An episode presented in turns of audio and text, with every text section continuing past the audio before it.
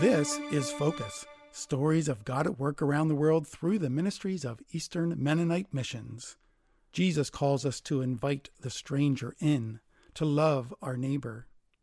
Well, with this in mind, I'm inviting you to join us on April the 28th at 7 p.m. at 450 North Prince Street in Lancaster as we engage with the topic of immigration from a kingdom perspective.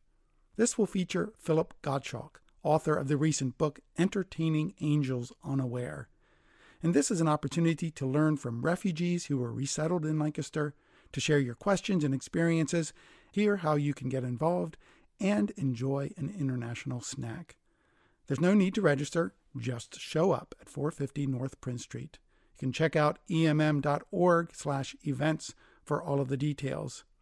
And for the next few minutes, I want to share with you an excerpt of Phil's book. In the preface, Phil writes these words When I began writing this book, I had hoped to do more than I was able to. I did not want this book to be merely a collection of anecdotes. In fact, I have two main points. The first is that we need to have compassion on refugees and immigrants. And the second is that we must be involved in helping refugees, internally displaced people, and immigrants. My concern is that we as individuals may become so overwhelmed by the magnitude of the problem that we switch off. Even as I researched this book, I found myself overwhelmed by the immensity and complexity of this problem of refugees, internally displaced people, and immigrants. Perhaps we all feel this way as we watch the nightly news or follow a news feed. There are millions of refugees, millions of internally displaced people, millions of immigrants. And there are so many different types of refugees, internally displaced people, and immigrants. Sunni, Shiite, Sufi, Muslims, Yazidis, Maronite Christians, Orthodox Christians, Mar Sargis and Mar Thomas Christians, Falasha Jews, Coptic Christians. Who or what are they all? The list goes on and on. So, how can an ordinary person understand all of these distinctions? How can a simple citizen know how and when to engage and with whom?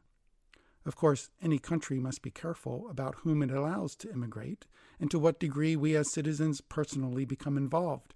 But the main question is do we care? Do we have compassion on those who have been driven from their homes by war and persecution? And do we want to help? In one sense, the answer is simple look around you. See the immigrant, the refugee, the stranger as a real person. Have compassion and desire to help. With the number of refugees and immigrants, chances are you will find some nearby you. Churches and communities are already involved, helping those who are displaced. Usually, churches and community organizations are short-handed and need help. Perhaps that is where we might go. If we wish to look further, governmental and non governmental agencies have very developed programs in which we can have a part. Usually, these agencies are very happy to have volunteers or contributions. Even if we may not be able ourselves to help physically, we might be able to share our means to help. Well, again, those words from Philip Gottschalk from his book Entertaining Angels Unaware. Join us Thursday, April 28th at 7 p.m. to hear more.